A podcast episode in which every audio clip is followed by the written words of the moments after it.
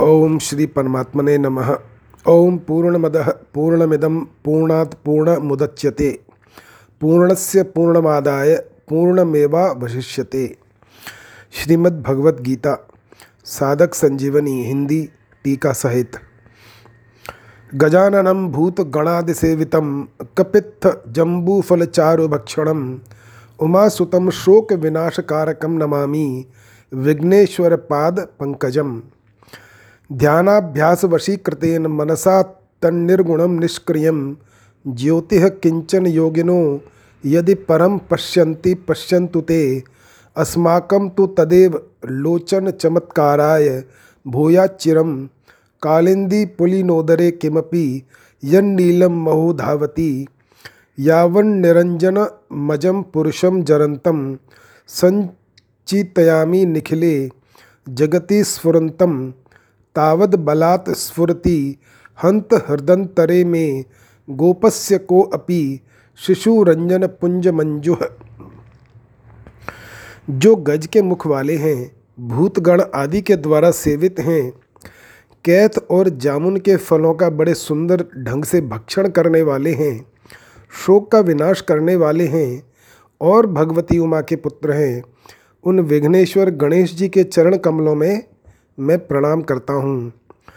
योगी लोग ध्यान द्वारा वशीभूत मन से किसी निर्गुण और निष्क्रिय परम ज्योति को देखते हैं तो देखते रहें।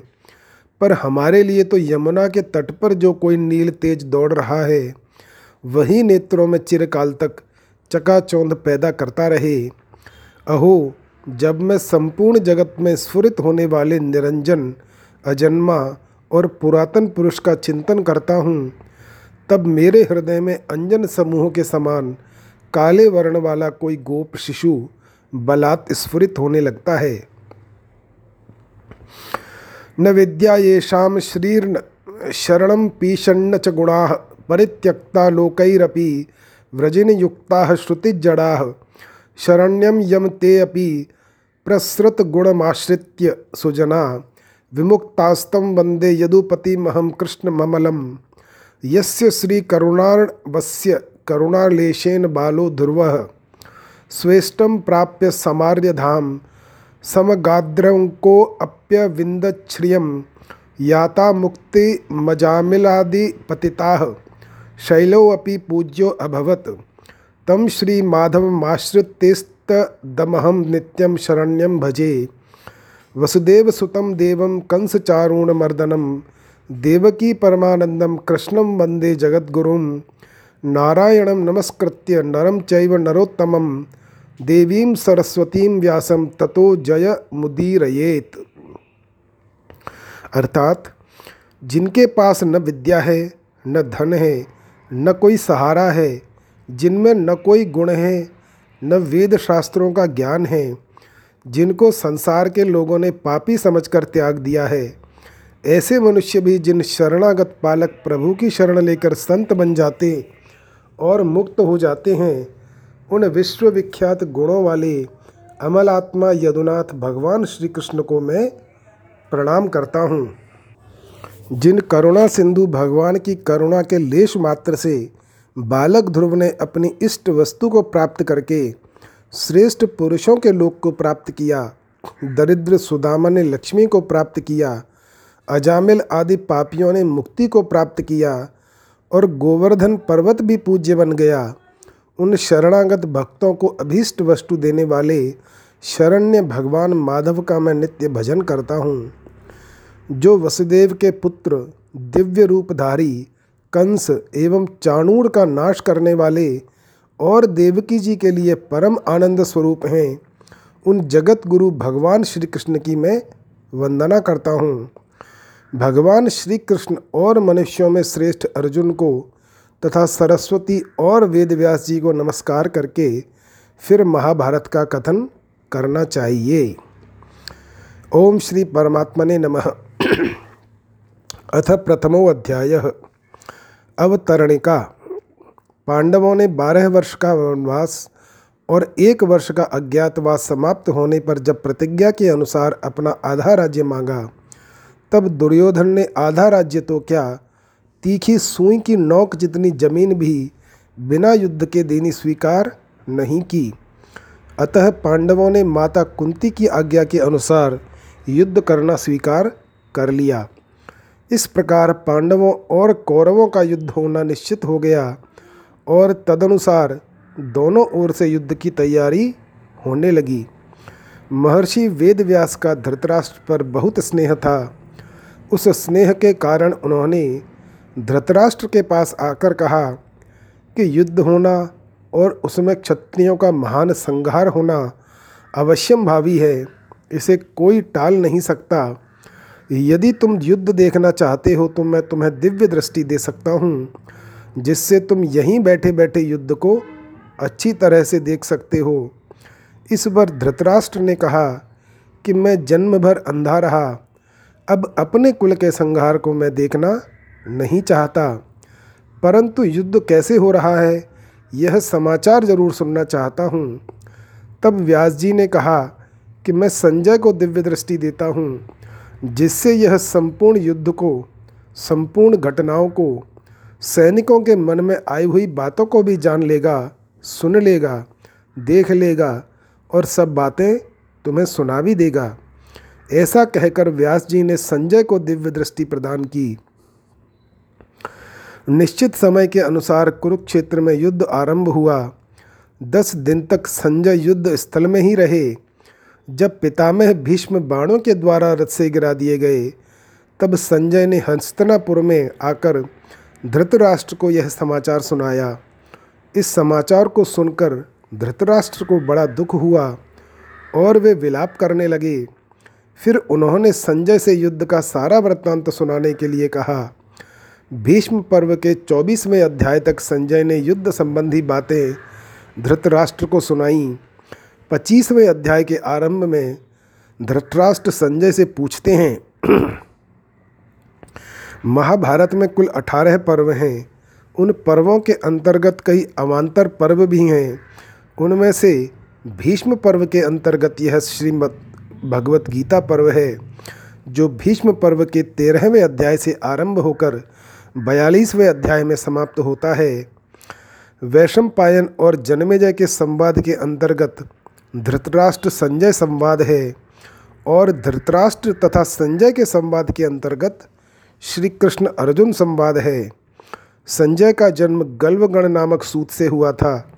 वे मुनियों के समान ज्ञानी और धर्मात्मा थे। संजयो मुनि कल्पस्तु यज्ञ सूतो गवण गणात। ये धृतराष्ट्र के मंत्री थे।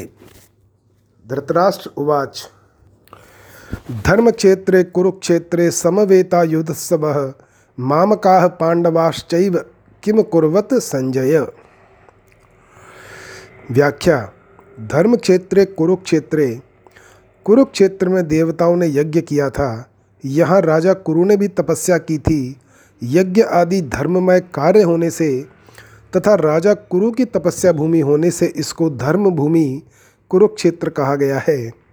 यहाँ धर्म क्षेत्र और कुरुक्षेत्र पदों में क्षेत्र शब्द देने में धृतराष्ट्र का अभिप्राय है कि यह अपनी कुरुवंशियों की भूमि है।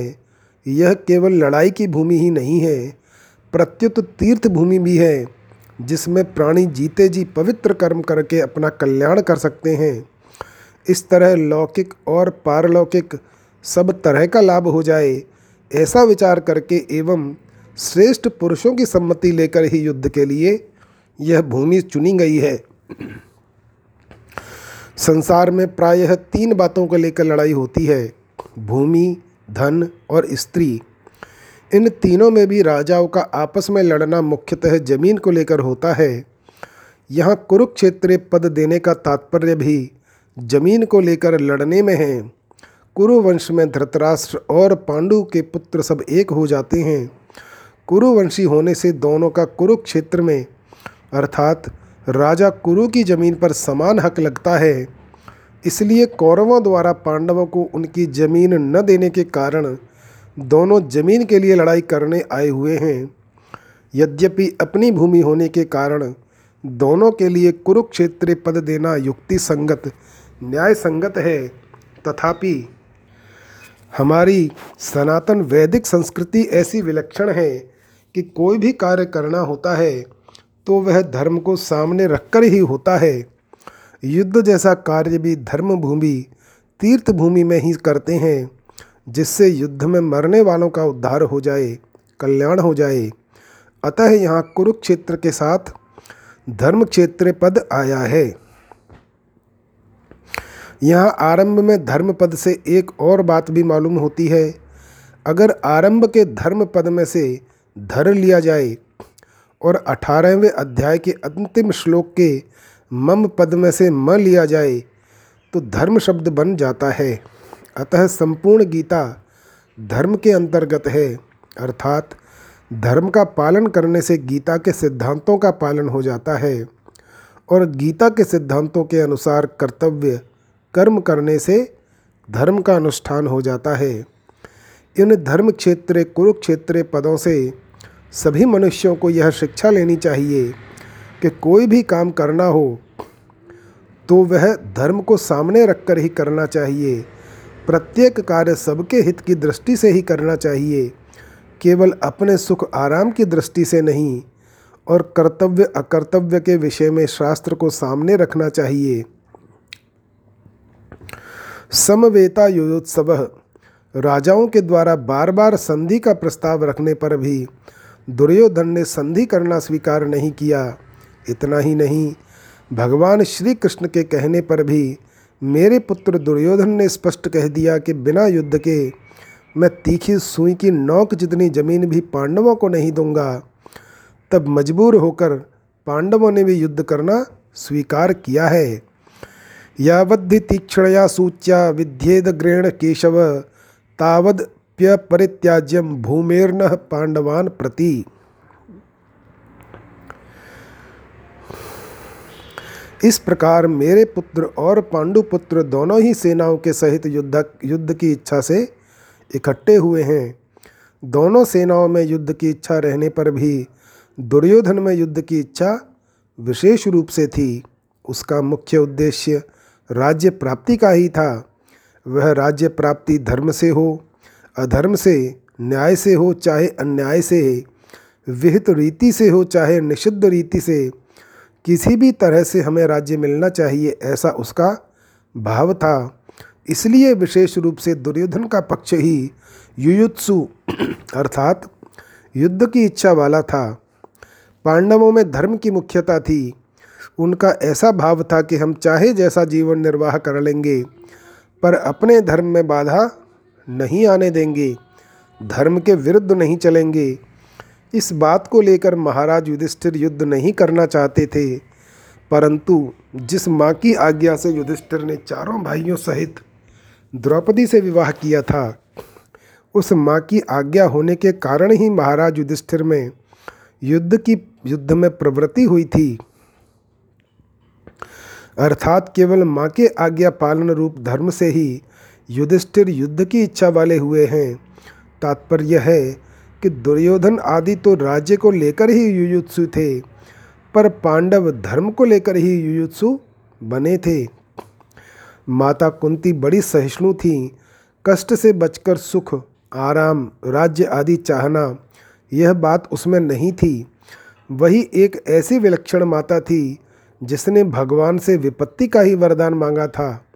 उसमें सुख लोलुपता नहीं थी परंतु उसके मन में दो बातों को लेकर बड़ा दुख हुआ था। पहली बात, राज्य के लिए कौरव पांडव आपस में लड़ते, चाहे जो करते, पर मेरी प्यारी पुत्र वधु द्रौपदी को इन दुर्योधन आदि दुष्टों ने सभा में नग्न करना चाहा, अपमानित करना चाहा, ऐसी घृणित चेष्टा करना मनुष्यता नहीं है। यह बात कुंती को बहुत बुरी लगी थी। माम काह पांडवाश्चैव। पांडव धृतराष्ट्र को अपने पिता के बड़े भाई होने से पिता के समान समझते थे और उनकी आज्ञा का पालन करते थे। धृतराष्ट्र के अनुसार अनुचित आज्ञा देने पर भी पांडव उचित अनुचित का विचार न करके उनकी आज्ञा का पालन करते थे। अतः यहाँ मामकाह पद के अंतर्गत कौरव और पांडव दोनों आ जाते हैं। यद्यपि कौरव शब्द के अंतर्गत धृतराष्ट्र के पुत्र दुर्योधन आदि और पांडु के पुत्र युधिष्ठिर आदि सभी आ जाते हैं, तथापि इस श्लोक में धृतराष्ट्र ने युधिष्ठिर आदि के लिए पांडव शब्द का प्रयोग किया है। अतः व्याख्या में कौरव शब्द दुर्योधन आदि के लिए ही दिया गया है।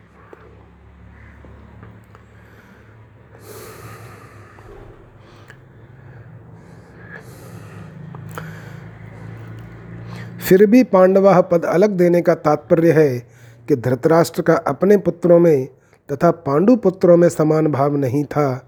उनमें पक्षपात था, अपने पुत्रों के प्रति मोह था। वे दुर्योधन आदि को तो अपना मानते थे, पर पांडवों को अपना नहीं मानते थे। इस कारण उन्होंने अपने पुत्रों के लिए मामकाह और पांडु पुत्रों के लिए पांडवाह पद का प्रयोग किया है, क्योंकि जो भाव भीतर होते हैं वे ही प्रायः वाणी से बाहर निकलते हैं। इस द्वैधी भाव के कारण ही धृतराष्ट्र को अपने कुल के संहार का दुख भोगना पड़ा। इससे मनुष्य मात्र को यह शिक्षा लेनी चाहिए कि वह अपने घरों, मोहल्लों में, गाँवों में, प्रांतों में, देशों में, संप्रदायों में द्वैधी भाव, अर्थात ये अपने हैं, ये दूसरे हैं, ऐसा भाव न रखे, कारण कि द्वैधी भाव से आपस में प्रेम स्नेह नहीं होता, प्रत्युत कलह होती है। यहाँ पांडवाह पद के साथ एव पद देने का तात्पर्य है कि पांडव तो बड़े धर्मात्मा हैं, अतः उन्हें युद्ध नहीं करना चाहिए था। परंतु वे भी युद्ध के लिए रणभूमि में आ गए तो वहाँ आकर उन्होंने क्या किया? मामकाह और पांडवाह इनमें से पहले मामकाह पद का उत्तर संजय आगे के श्लोक से तेरहवें श्लोक तक देंगे। कि आपके पुत्र दुर्योधन ने पांडवों की सेना को देखकर द्रोणाचार्य के मन में पांडवों के प्रति द्वेष पैदा करने के लिए उनके पास जाकर पांडवों के मुख्य मुख्य सेनापतियों के नाम लिए। उसके बाद दुर्योधन ने अपनी सेना के मुख्य मुख्य योद्धाओं के नाम लेकर उनके रण कौशल आदि की प्रशंसा की। दुर्योधन को प्रसन्न करने के लिए भीष्म ने ज़ोर से शंख बजाया। उसको सुनकर कौरव सेना में शंख आदि बाजे बज उठे। फिर चौदहवें श्लोक से उन्नीसवें श्लोक तक पांडवाह पद का उत्तर देंगे कि रथ में बैठे हुए पांडव पक्षीय भगवान श्री कृष्ण ने शंख बजाया। उसके बाद अर्जुन, भीम, युधिष्ठिर, नकुल, सहदेव आदि ने अपने अपने शंख बजाए, जिससे दुर्योधन की सेना का हृदय दहल गया। उसके बाद भी संजय पांडवों की बात कहते कहते बीसवें श्लोक से श्री कृष्ण और अर्जुन के संवाद का प्रसंग आरंभ कर देंगे। धृतराष्ट्र के मन में द्वैधी भाव था कि दुर्योधन आदि मेरे पुत्र हैं और युधिष्ठिर आदि मेरे पुत्र नहीं हैं। प्रत्युत पांडु के पुत्र हैं। इस भाव के कारण दुर्योधन का भीम को विष खिलाकर जल में फेंक देना लाक्षाग्रह में पांडवों को जलाने का प्रयत्न करना, युधिष्ठिर के साथ छल पूर्वक जुआ खेलना, पांडवों का नाश करने के लिए सेना लेकर वन में जाना आदि कार्यों के करने में दुर्योधन को धृतराष्ट्र ने कभी मना नहीं किया, कारण कि उनके भीतर यही भाव था कि अगर किसी तरह पांडवों का नाश हो जाए तो मेरे बेटों का राज्य सुरक्षित रहेगा। यहाँ आए मामकाह और पांडवाह का अलग अलग वर्णन करने की दृष्टि से ही आगे संजय के वचनों में दुर्योधन और पांडव शब्द प्रयुक्त हुए हैं। किम कुर्वत, किम शब्द के तीन अर्थ होते हैं, विकल्प, निंदा और प्रश्न। युद्ध हुआ कि नहीं, इस तरह का विकल्प तो यहाँ लिया नहीं जा सकता, क्योंकि दस दिन तक युद्ध हो चुका है और भीष्म को रथ से गिरा देने के बाद संजय हस्तनापुर आकर धृतराष्ट्र को वहाँ की घटना सुना रहे हैं। मेरे और पांडु के पुत्रों ने यह क्या किया? जो कि युद्ध कर बैठे, उनको युद्ध नहीं करना चाहिए था। ऐसी निंदा या आक्षेप भी यह नहीं लिया जा सकता, क्योंकि युद्ध तो चल ही रहा था, और धृतराष्ट्र के भीतर भी आपे आक्षेप पूर्वक पूछने का भाव नहीं था। यह किम शब्द का अर्थ प्रश्न लेना ही ठीक बैठता है। धृतराष्ट्र संजय से भिन्न भिन्न प्रकार की छोटी बड़ी घटनाओं को अनुक्रम से विस्तार पूर्वक ठीक ठीक जानने के लिए ही प्रश्न कर रहे हैं। दूसरी बात, भगवान श्री कृष्ण पांडवों की ओर से संधि का प्रस्ताव लेकर हस्तिनापुर आए तो दुर्योधन, दुशासन, कर्ण, शकुनी आदि ने भगवान को पकड़कर कैद करना चाहा। इस बात को सुनकर कुंती के मन में यह विचार हुआ कि अब इन दुष्टों को जल्दी ही खत्म करना चाहिए, कारण कि इनके जीते रहने से इनके पाप बढ़ते ही चले जाएँगे, जिससे इनका बहुत नुकसान होगा। इन्हीं दो कारणों से माता कुंती ने पांडवों को युद्ध के लिए आज्ञा दी थी। परिशिष्ट भाव, मेरे पुत्र यानी मामकाह और पांडु के पुत्र पांडवाह इस मतभेद से ही राग द्वेष पैदा हुए, जिससे लड़ाई हुई, हलचल हुई। धृतराष्ट्र के भीतर पैदा हुए राग द्वेष का यह फल हुआ कि सौ के सौ कौरव मारे गए, पर पांडव एक भी नहीं मारा गया। जैसे दही बिलोते हैं तो उसमें हलचल पैदा होती है, जिससे मक्खन निकलता है। ऐसे ही मामकाह और पांडवाह के भेद से पैदा हुई हलचल से अर्जुन के मन में कल्याण की अभिलाषा जागृत हुई। जिससे भगवत गीता रूपी मक्खन निकला। तात्पर्य यह हुआ कि धृतराष्ट्र के मन में होने वाली हलचल से लड़ाई हुई और अर्जुन के मन में हलचल होने से गीता प्रकट हुई। संबंध। धृतराष्ट्र के प्रश्न का उत्तर संजय आगे के श्लोक से देना आरंभ करते हैं। संजय उवाच। दृष्ट्वा तो पांडवानीकम व्यूढ़ दुर्योधनस्तता आचार्य मुपसंगम्य राजा वचनम ब्रवीत। यानी उस समय वज्रव्यूह से खड़ी हुई पांडव सेना को देखकर और द्रोणाचार्य के पास जाकर राजा दुर्योधन यह वचन बोला, व्याख्या, तदा जिस समय दोनों सेनाएँ युद्ध के लिए खड़ी हुई थीं, उस समय की बात संजय यहाँ तदा पद से कहते हैं, कारण कि धृतराष्ट्र का प्रश्न युद्ध की इच्छा वाले मेरे और पांडु के पुत्रों ने क्या किया? इस विषय को सुनने के लिए ही है। दृष्टवा पांडव, पांडवानिकम व्यूढ़ पांडवों की वज्र व्यूह से खड़ी सेना को देखने का तात्पर्य है कि पांडवों की सेना बड़ी ही सुचारू रूप से और एक ही भाव से खड़ी थी। अर्थात उनके सैनिकों में दो भाव नहीं थे, मतभेद नहीं थे। उनके पक्ष में धर्म और भगवान श्री कृष्ण थे। जिसके पक्ष में धर्म और भगवान होते हैं, उसका दूसरों पर बड़ा असर पड़ता है। इसलिए संख्या में कम होने पर भी पांडवों की सेना का तेज यानी प्रभाव था और उसका दूसरों पर बड़ा असर पड़ता था। अतः पांडव सेना का दुर्योधन पर भी बड़ा असर पड़ा, जिससे वह द्रोणाचार्य के पास जाकर नीति युक्त गंभीर वचन बोलता है। इस अध्याय में तीन बार दृष्टवा यानी देखकर पद का उपयोग हुआ है। पांडव सेना को देखकर दुर्योधन का द्रोणाचार्य के पास जाना, कौरव सेना को देखकर अर्जुन का धनुष को उठाना और अपने स्वजनों यानी कुटुंबियों को देखकर अर्जुन का मोहाविष्ट होना। इन तीनों में से दो दृष्टवा तो आपस में सेना देखने के लिए आए हैं और एक दृष्टवा स्वजनों को देखने के लिए आया है। जिससे अर्जुन का भाव बदल जाता है। कौरव सेना में मतभेद था, क्योंकि दुर्योधन दुस्शासन आदि तो युद्ध करना चाहते थे, पर भीष्म, द्रोण, विकर्ण आदि युद्ध नहीं करना चाहते थे। यह नियम है कि जहाँ आपस में मतभेद होता है, वहाँ तेज यानी प्रभाव नहीं रहता। कांच, कटोर, कुंभ, पय, मोती, मिंत आवास ताल, घाव, तिरिया, कटक, फाटा करे विनाश। आगे। राजा दुर्योधन दुर्योधन को राजा कहने का तात्पर्य है कि धृतराष्ट्र का सबसे अधिक अपनापन दुर्योधन में ही था। परंपरा की दृष्टि से भी दुर्योविराज दुर्योधन ही था। राज्य के सब कार्यों की देखभाल दुर्योधन ही करता था। धृतराष्ट्र तो नाम मात्र के राजा थे। युद्ध होने में भी मुख्य हेतु दुर्योधन ही था।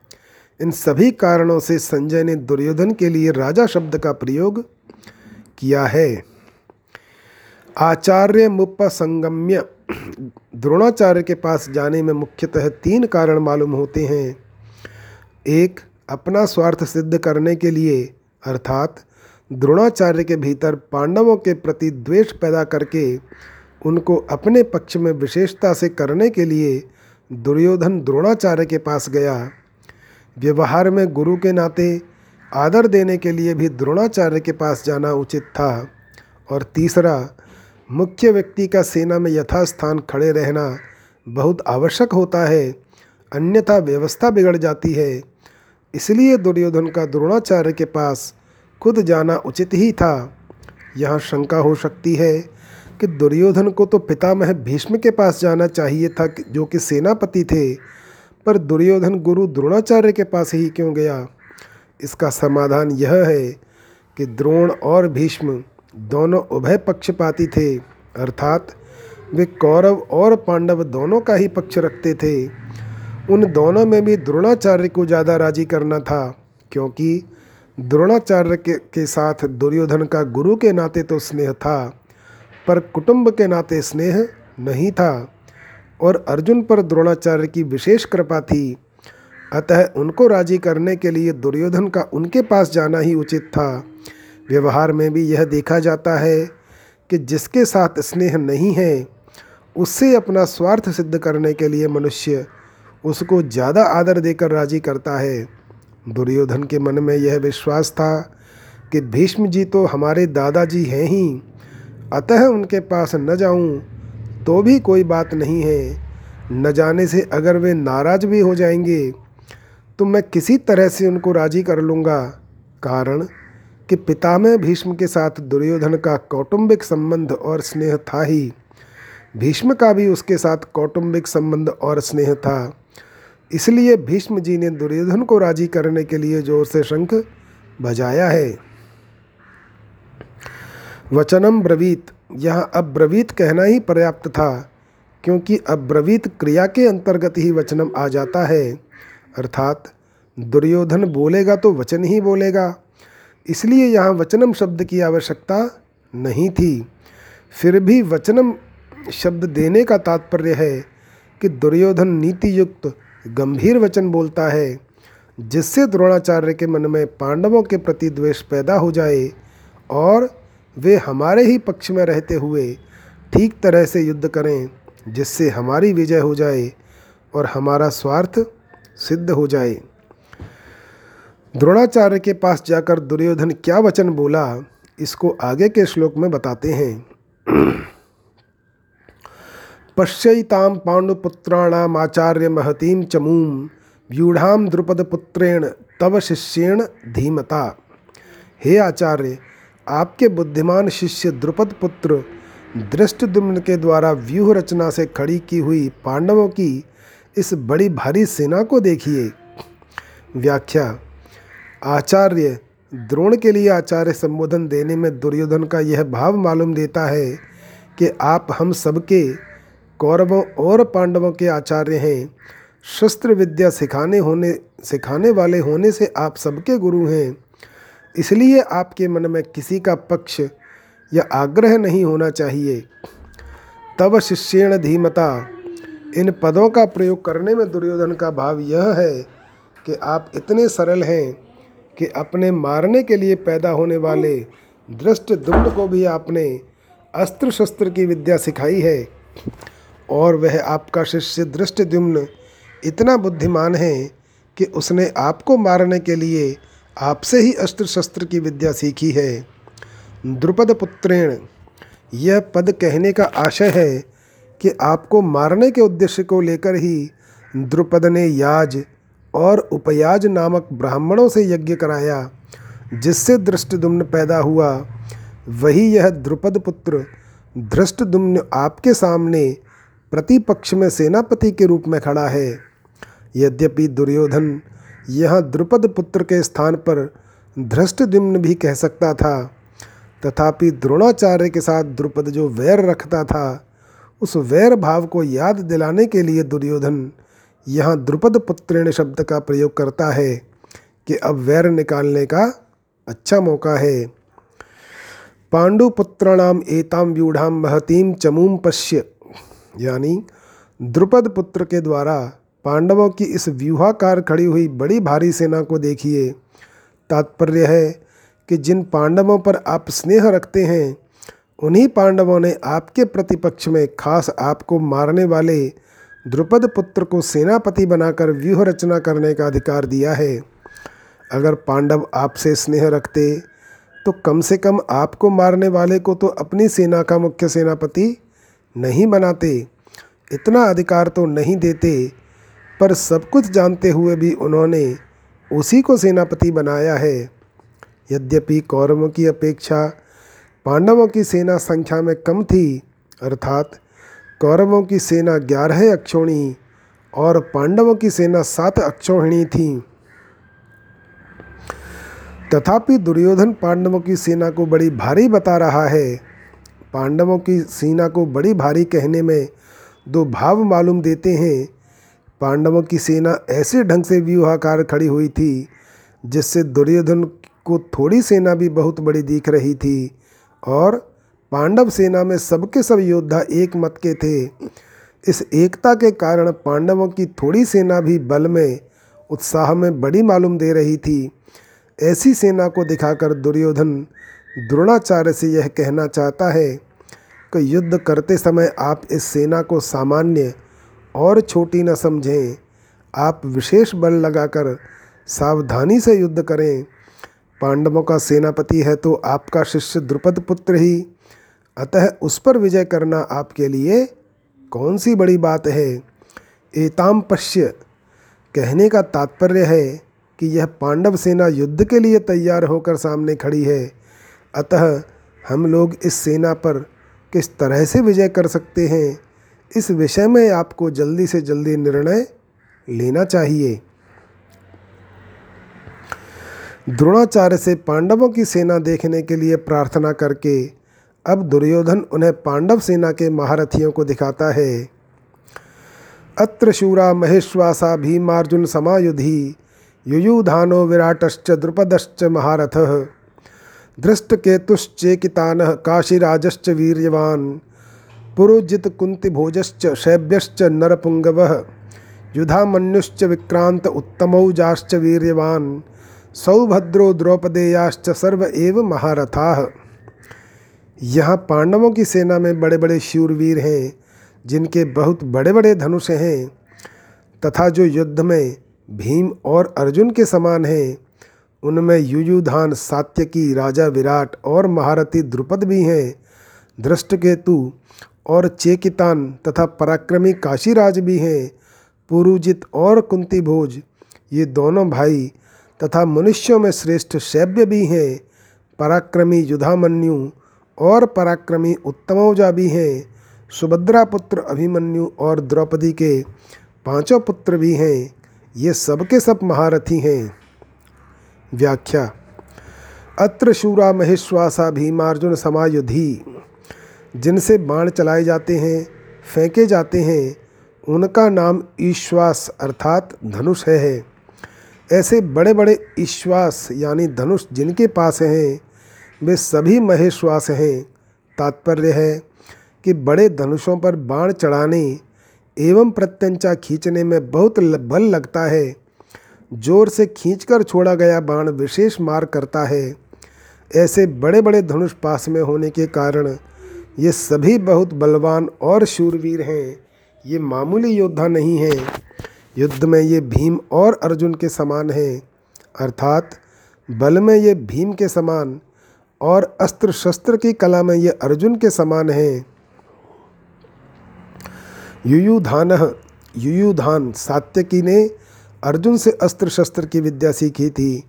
इसलिए भगवान श्री कृष्ण के द्वारा दुर्योधन को नारायणी सेना देने पर भी वह कृतज्ञ होकर अर्जुन के पक्ष में ही रहा। दुर्योधन के पक्ष में नहीं गया।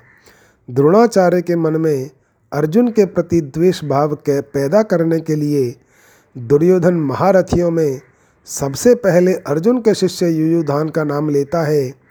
तात्पर्य है कि इस अर्जुन को तो देखिए, इसने आपसे ही अस्त्र शस्त्र चलाना सीखा है। और आपने अर्जुन को यह वरदान दिया है कि संसार में तुम्हारे समान और कोई धनुर्धर न हो, ऐसा प्रयत्न करूँगा। प्रयतिश्चे तथा कर्तुम यथा नान्यो धनुर्धर तत्समो भविता लोके सत्य में तद ब्रवीमी ते। इस तरह आपने तो अपने शिष्य अर्जुन पर इतना स्नेह रखा है, पर वह कृतज्ञ होकर आपके विपक्ष में लड़ने के लिए खड़ा है, जबकि अर्जुन का शिष्य युयुधान उसी के पक्ष में खड़ा है। युयुधान महाभारत के युद्ध में न मरकर यादवों के आपसी युद्ध में मारे गए थे। विराटश्च, जिसके कारण हमारे पक्ष का वीर सुशर्मा अपमानित किया गया, आपको सम्मोहन अस्त्र से मोहित होना पड़ा और हम लोगों को भी जिसकी गायें छोड़कर युद्ध से भागना पड़ा, वह राजा विराट आपके प्रतिपक्ष में खड़ा है। राजा विराट के साथ द्रोणाचार्य का ऐसा कोई वैर भाव या द्वेष भाव नहीं था। परंतु दुर्योधन यह समझता है कि अगर युजुधान के बाद मैं द्रुपद का नाम लूँ तो द्रोणाचार्य के मन में यह भाव आ सकता है कि दुर्योधन पांडवों के विरोध में मेरे को उकसाकर युद्ध के लिए विशेषता से प्रेरणा कर रहा है तथा मेरे मन में पांडवों के प्रति वैरभाव पैदा कर रहा है। इसलिए दुर्योधन द्रुपद के नाम से पहले विराट का नाम लेता है जिससे द्रोणाचार्य मेरी चालाकी न समझ सकें और विशेषता से युद्ध करें। राजा विराट, उत्तर, श्वेत और शंख नामक तीनों पुत्रों सहित महाभारत युद्ध में मारे गए। द्रुपदश्च महारथ, आपने तो द्रुपद को पहले की मित्रता याद दिलाई, पर उसने सभा में यह कहकर आपका अपमान किया कि मैं राजा हूँ और तुम भिक्षुक हो। अतः मेरी तुम्हारी मित्रता कैसी? तथा वैर भाव के कारण आपको मारने के लिए पुत्र भी पैदा किया, वही महारथी द्रुपद आपसे लड़ने के लिए विपक्ष में खड़ा है। राजा द्रुपद युद्ध में द्रोणाचार्य के हाथ से मारे गए थे। धृष्ट केतु है। यह धृष्ट केतु कितना मूर्ख है कि जिसके पिता शिशुपाल को कृष्ण ने बड़ी सभा में चक्र से मार डाला था, उसी कृष्ण के पक्ष में यह लड़ने के लिए खड़ा है। धृष्ट केतु द्रोणाचार्य के हाथ से मारे गए थे। चे कि तानह, सब यादव सेना तो हमारी ओर से लड़ने के लिए तैयार है। और यह यादव चेकिदान पांडवों की सेना में खड़ा है। चेकिदान दुर्योधन के हाथ से मारे गए थे।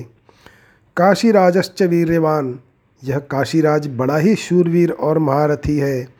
यह भी पांडवों की सेना में खड़ा है। इसलिए आप सावधानी से युद्ध करना, क्योंकि यह बड़ा पराक्रमी है। काशीराज महाभारत युद्ध में मारे गए। पुरोजित कुंती भोजश्च यद्यपि पुरुजित और कुंती भोज ये दोनों कुंती के भाई होने से हमारे और पांडवों के मामा हैं, तथापि इनके मन में पक्षपात होने के कारण ये हमारे विपक्ष में युद्ध करने के लिए खड़े हैं। पुरुजित और कुंती भोज दोनों ही युद्ध में द्रोणाचार्य के हाथ से मारे गए। शैब्यश्च नरपुंगव। यह शैब्य युधिष्ठिर का ससुर है।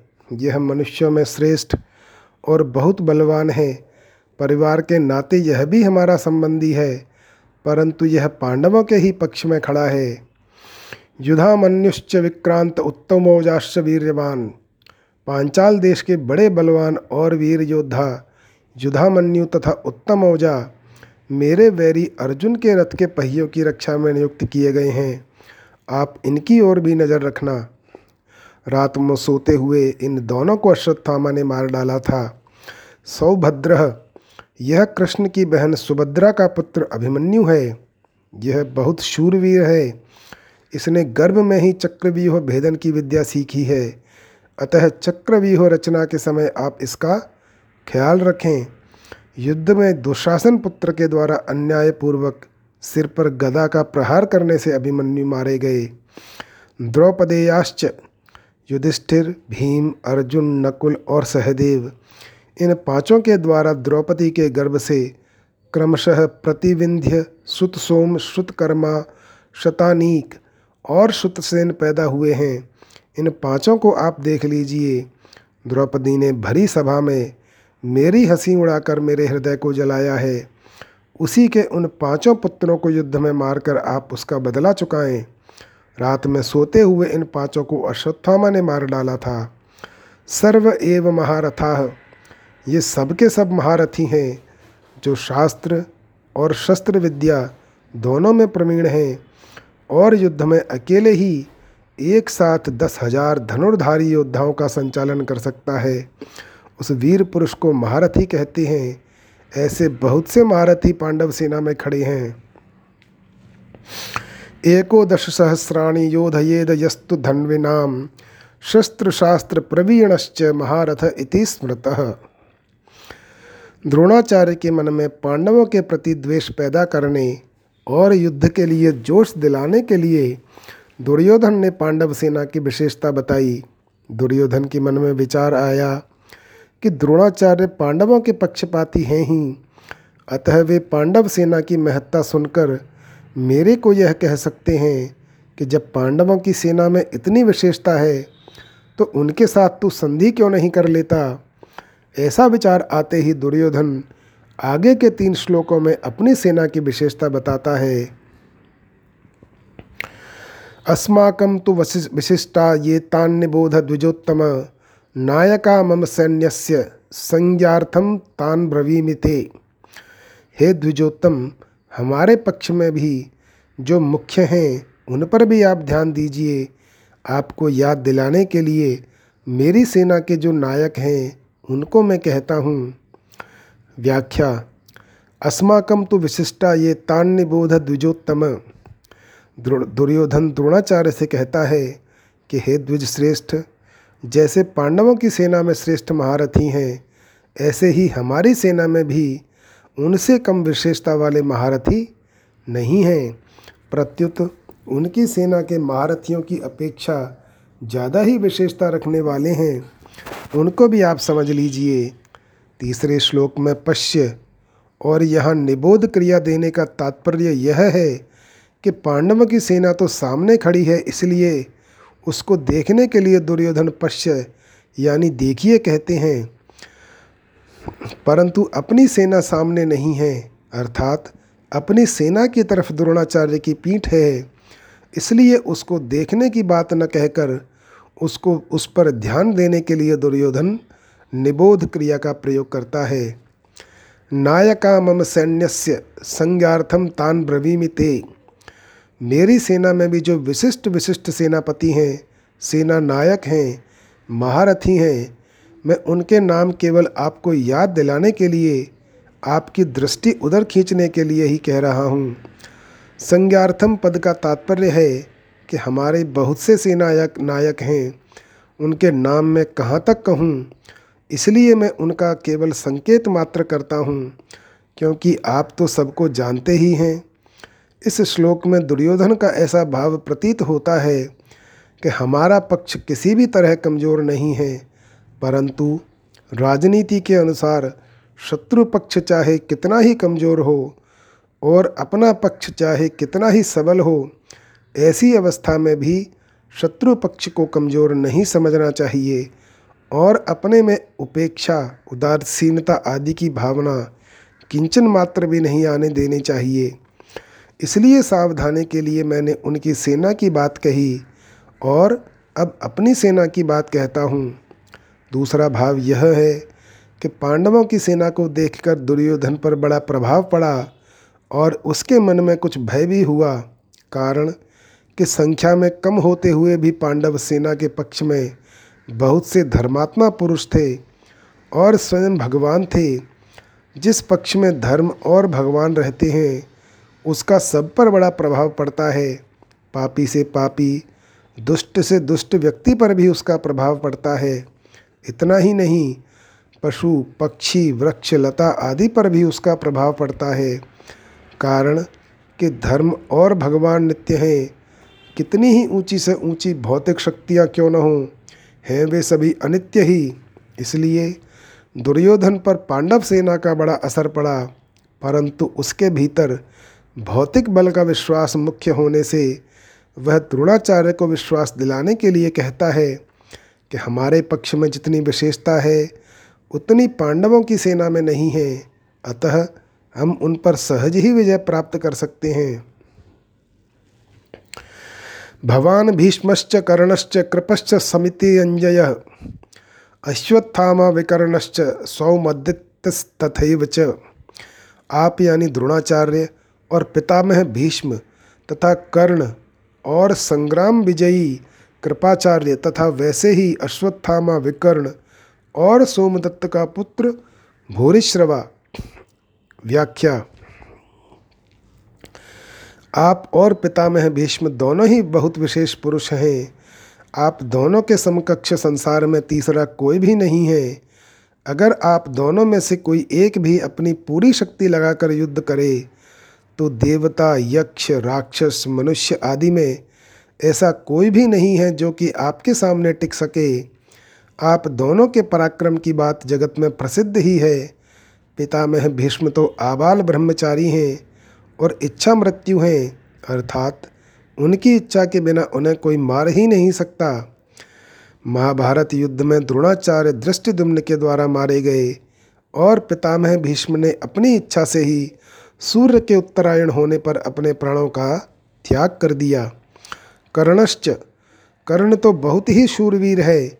मुझे तो ऐसा विश्वास है कि वह अकेला ही पांडव सेना पर विजय प्राप्त कर सकता है। उसके सामने अर्जुन भी कुछ नहीं कर सकता। ऐसा वह कर्ण भी हमारे पक्ष में है। कर्ण महाभारत युद्ध में अर्जुन के द्वारा मारे गए। कृपश्च समिति अंजय कृपाचार्य की बात तो है ही क्या? वे तो चिरंजीवी हैं। चिरंजीवी मतलब अश्वत्थामा, बलि, वेद, व्यास, हनुमान, विभीषण, कृपाचार्य, परशुराम और मार्कंडेय। ये आठ चिरंजीवी हैं। शास्त्र में ऐसा लिखा है।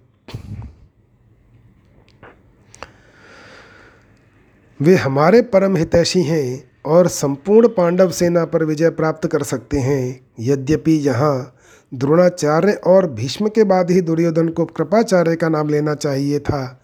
परंतु दुर्योधन को कर्ण पर जितना विश्वास था, इतना कृपाचार्य पर नहीं था। इसलिए कर्ण का नाम तो भीतर से बीच में ही निकल पड़ा। द्रोणाचार्य और भीष्म कहीं कृपाचार्य का अपमान न समझ लें। इसलिए दुर्योधन कृपाचार्य को संग्राम विजयी विशेषण देकर उनको प्रसन्न करना चाहता है। अश्वत्थामा ये भी चिरंजीवी हैं और आपके ही पुत्र हैं, ये बड़े ही शूरवीर हैं। इन्होंने आपसे ही अस्त्र शस्त्र की विद्या सीखी है। अस्त्र शस्त्र की कला में ये बड़े चतुर हैं। विकर्णश्च सोमदत्तिस तथैव च। आप यह न समझें कि केवल पांडव ही धर्मात्मा हैं। हमारे पक्ष में भी मेरा बड़ा भाई विकर्ण, बड़ा धर्मात्मा और शूरवीर है। ऐसे ही हमारे प्रपितामह शांतनु के भाई बालहीक के पौत्र तथा सोमदत्त के पुत्र भूरिश्रवा भी बड़े धर्मात्मा हैं। इन्होंने बड़ी बड़ी दक्षिणा वाले अनेक यज्ञ किए हैं। ये बड़े शूरवीर और महारथी हैं। युद्ध में विकर्ण भीम के द्वारा और भूरिश्रवा सात्यकी के द्वारा मारे गए। यहाँ इन शूरवीरों के नाम लेने में दुर्योधन का यह भाव है, मालूम देता है कि हे आचार्य हमारी सेना में आप भीष्म, कर्ण, कृपाचार्य आदि जैसे महान पराक्रमी शूरवीर हैं। ऐसे पांडवों की सेना में देखने में नहीं आते। हमारी सेना में कृपाचार्य और अश्वत्थामा ये दो चिरंजीवी हैं, जबकि पांडवों की सेना में ऐसा एक भी नहीं है। हमारी सेना में धर्मात्माओं की भी कमी नहीं है, इसलिए हमारे लिए डरने की कोई बात नहीं। अन्य च बहवह शूरा मदर्थे त्यक्त जीविता नाना शस्त्र प्रहरणा सर्वे युद्ध विशारदा इनके अतिरिक्त बहुत से शूरवीर हैं जिन्होंने मेरे लिए अपने जीने की इच्छा का भी त्याग कर दिया है, और जो अनेक प्रकार के अस्त्र शस्त्रों को चलाने वाले हैं, तथा जो सबके सब युद्ध कला में अत्यंत चतुर हैं। व्याख्या अन्य च बहवह शूरा मदर्थे त्यक्त जीविता।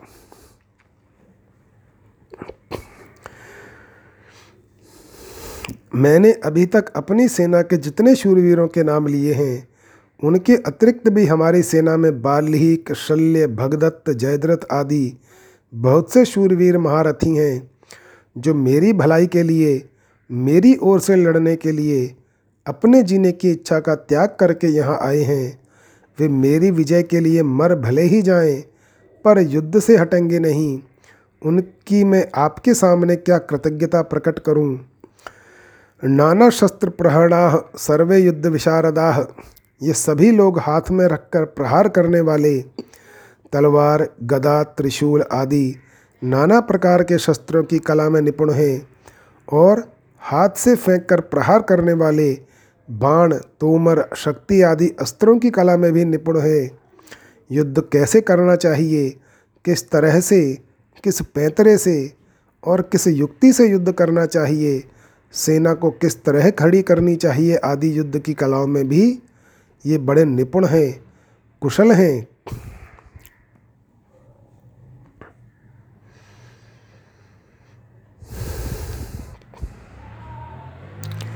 सप्तैतान संस्मरे नित्यम मार्कंडेय मथाष्टमम। जीवे द्वशत द्वर्षशतम सो अपि सर्वव्याधि विवर्जितः। संजय व्यास प्रदत्त दिव्य दृष्टि से सैनिकों के मन में आई को बात बात को जान लेने में भी समर्थ थे। दुर्योधन की बातें सुनकर जब द्रोणाचार्य कुछ भी नहीं बोले, तब अपनी चालाकी न चल सकने से दुर्योधन के मन में क्या विचार आता है, इसको संजय आगे के श्लोक में कहते हैं।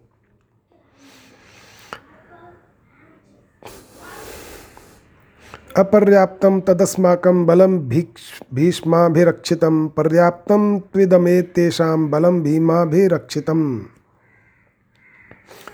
द्रोणाचार्य को चुप देखकर दुर्योधन के मन में विचार हुआ कि वास्तव में हमारी वह सेना पांडवों पर विजय प्राप्त करने में अपर्याप्त है, असमर्थ है, क्योंकि उसके संरक्षक उभय पक्षपाती यानी भीष्म हैं। परंतु इन पांडवों की यह सेना हम पर विजय करने में पर्याप्त है, समर्थ है, क्योंकि इसके संरक्षक निज सेना पक्षपाती भीमसेन हैं। व्याख्या, अपर्याप्तम तदस्माकम बलम भीष्मा भी रक्षितम अधर्म अन्याय के कारण दुर्योधन के मन में भय होने से वह अपनी सेना के विषय में सोचता है कि हमारी सेना बड़ी होने पर भी, अर्थात पांडवों की अपेक्षा चार अक्षोहिणी अधिक होने पर भी, पांडवों पर विजय प्राप्त करने में है तो असमर्थ ही। कारण कि हमारी सेना में मतभेद है। उसमें इतनी एकता, निर्भयता, निसंकोचता नहीं है जितनी कि पांडवों की सेना में है। हमारी सेना के मुख्य संरक्षक पितामह भीष्म उभय पक्षपाती हैं, अर्थात उनके भीतर कौरव और पांडव दोनों सेनाओं का पक्ष है। वे कृष्ण के बड़े भक्त हैं, उनके हृदय में युधिष्ठिर का बड़ा आदर है, अर्जुन पर भी उनका बड़ा स्नेह है, इसलिए वे हमारे पक्ष में रहते हुए भी भीतर से पांडवों का भला करना चाहते हैं।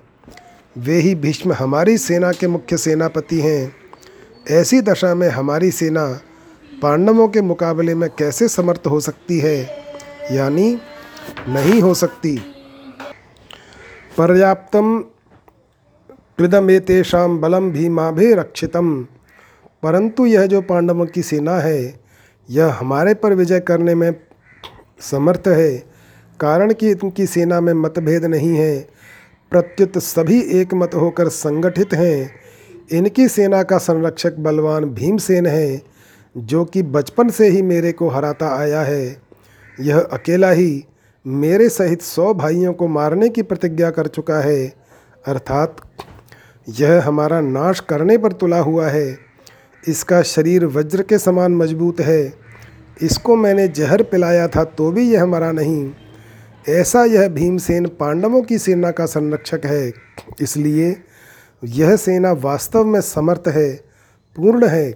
यहाँ एक शंका हो सकती है कि दुर्योधन ने अपनी सेना के संरक्षक के लिए भीष्म जी का नाम लिया, जो कि सेनापति के पद पर नियुक्त हैं, परंतु पांडव सेना के संरक्षक के लिए भीमसेन का नाम लिया, जो कि सेनापति नहीं हैं। इसका समाधान यह है कि दुर्योधन इस समय सेनापतियों की बात नहीं सोच रहा है, किंतु दोनों सेनाओं की शक्ति के विषय में सोच रहा है कि किस सेना की शक्ति अधिक है। दुर्योधन पर आरंभ से ही भीमसेन की शक्ति का, बलवत्ता का अधिक प्रभाव पड़ा हुआ है। अतः वह पांडव सेना के संरक्षक के लिए भीमसेन का नाम ही लेता है।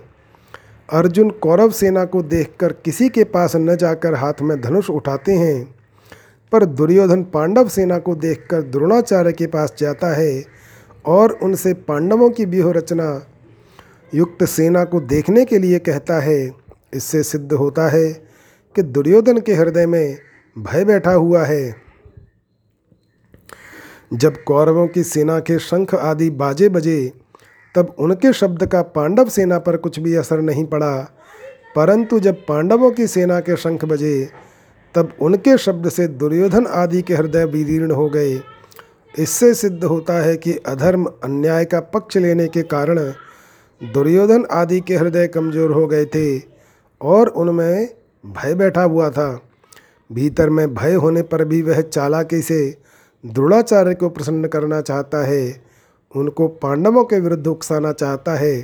कारण कि दुर्योधन के हृदय में अधर्म है, अन्याय है, पाप है। अन्यायी पापी व्यक्ति कभी निर्भय और सुख शांति से नहीं रह सकता।